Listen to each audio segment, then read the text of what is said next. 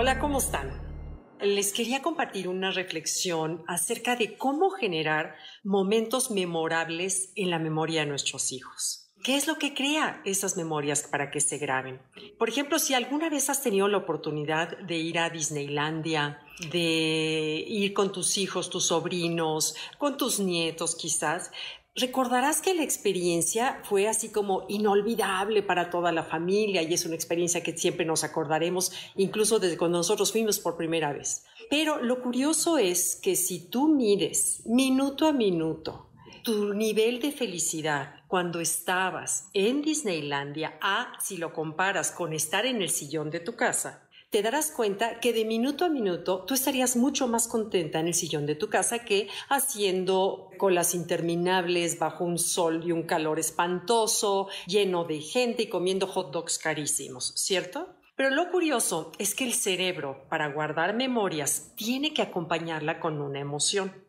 Entonces, nuestro cerebro solamente recuerda, como que aísla los momentos bonitos, por ejemplo, si te subiste a la montaña rusa, si Mickey abrazó a tus hijos o a ti te abrazó, o saludaste a Pluto, no sé, eh, o te regalaron un premio. Eh, son, esos son los momentos que se te quedan grabados. Entonces, hice una gráfica para ver cómo funciona la memoria, porque de veras que a mí me sirvió muchísimo saberlo. Imagínate que esto es una onda. Esto es toda tu experiencia en Disneylandia. Tú nada más vas a acordarte de los puntos pico, cuando estuviste muy feliz o cuando estuviste a lo mejor muy triste que tuviste experiencias en la vida, obviamente no en Disneylandia, pero en la vida de experiencias dolorosas, eh, desamores, la, la, partida de un ser querido, en fin, estos son los momentos que nos quedan grabados. Todo lo que sucede en medio, que es el 70% de las experiencias, la mandamos al olvido por completo.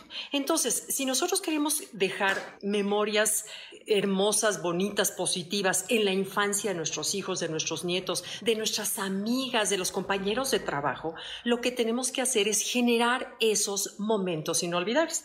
¿Cómo es que se generan? Bueno, de acuerdo a los expertos son cuatro cosas lo que genera esos momentos que se te queden grabados así como con pegamento en la memoria. Y yo siento que es una herramienta preciosa saberlo para poder generarlo en la familia. Bueno, por lo pronto, primero lo que tenemos que crear es un momento de elevación. ¿Qué es lo que genera un momento de elevación? Estos momentos en donde te sientes con los eh, sentidos elevados, contentos, feliz. ¿Y qué lo hace? El amor, la energía que haya en la familia, en la fiesta, los detalles que se ve que se le pusieron, que se ven las ganas con la que hacemos las cosas. Si tú vas a una boda y ves que hay detalles en la boda, te sientes como apapachado, te sientes contento, si además ves que los novios se aman, que la música está linda, que las flores están lindas, todo eso ayuda a generar un momento de elevación. Es totalmente distinto a si vas a una boda donde nada más hay un mantel puesto, los novios no se pelan, este, hay un ambiente frío, la música está horrible, no se oye bien, te das cuenta que no se le aplicaron los elementos de ganas para hacer ese momento inolvidable, ¿ok? Entonces, si creamos la música, el sonido, eh, la vista, el, pastel bonito de decoración. Entonces, por eso se nos quedan grabadas las ceremonias. En fin, un partido de fútbol, esa es una crear momentos de elevación. La segunda es la revelación. Esos momentos en los que dices, con este me voy a casar, o ya es momento de cerrar un ciclo, o este trabajo no es para mí.